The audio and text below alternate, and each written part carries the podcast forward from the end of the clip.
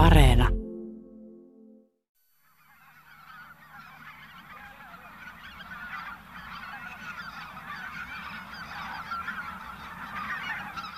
Mainikas venäläinen lintututkija Sergei Alferaki julkaisi aikansa upeimpiin kuuluvan käsikirjan Guusi Rassi vuonna 1904.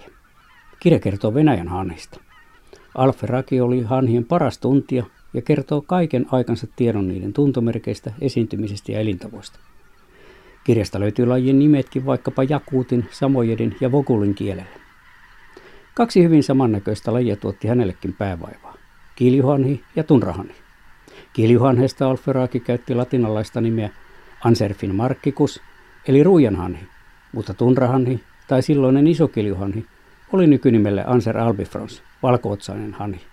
Molemmat lajit ovat ruskeita, vatsassa on mustia poikkijuovia ja otsassa valkoinen, sarveisaineinen kilpi, joka kiljuhanhella kaartuu hieman päälaillekin.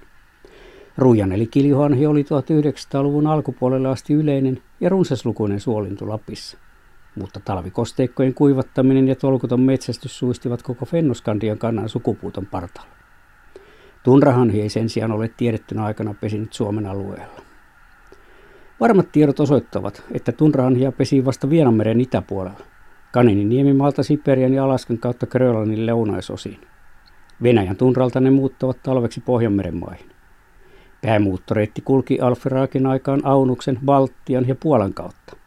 Hän, kuten hänen aikansa johtava venäläinen ornitologi Mihail Menspier, päättelivät niukasta muuton aikaisesta tietämyksestä, että hanhien muuttoreitit ja lippopaikat voivat kuitenkin muuttua nopeasti. Tällaisen ilmiön näkivät minun ikäpolveni lintuharrastajat 46 vuotta sitten. Sitä ennen tuun ranhi oli Suomessa ensiluokan harvinaisuus. Pentti Linkola luettelee Pohjalinnut värikuvin kirjassa vuonna 1963 vain 21 varmaa havaintoa, mutta epäilee lajia jokavuotiseksi läpimuuttajaksi.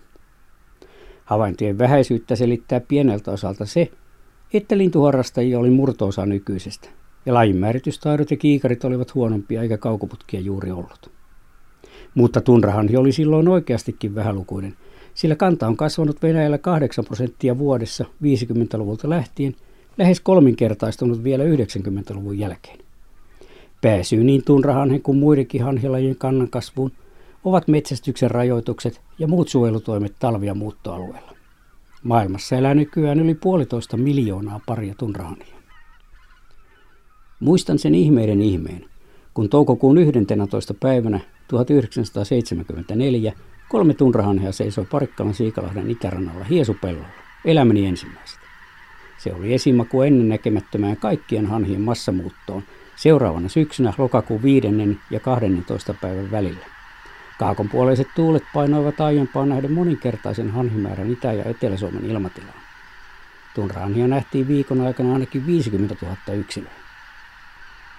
Seuraavina vuosikymmeninä tunrahanhiparvien kilkattavia ääniä kuului taivaalta yhä useammin, sillä Suomen kautta muuttava kanta on kuusinkertaistunut 80-luvulta nykyiselle tasolleen 250 000 400 000 yksilöön. Tunrahanhit alkoivat valkoposkihanhien lailla myös pysähdellä Suomen pelloilla kevään syksyn 2000-luvun alussa, kun siihen asti linnut tankkasivat maamme kahta puolta, Virossa sekä Vienanmeren seutuvilla ja Aunuksen lakeuksilla.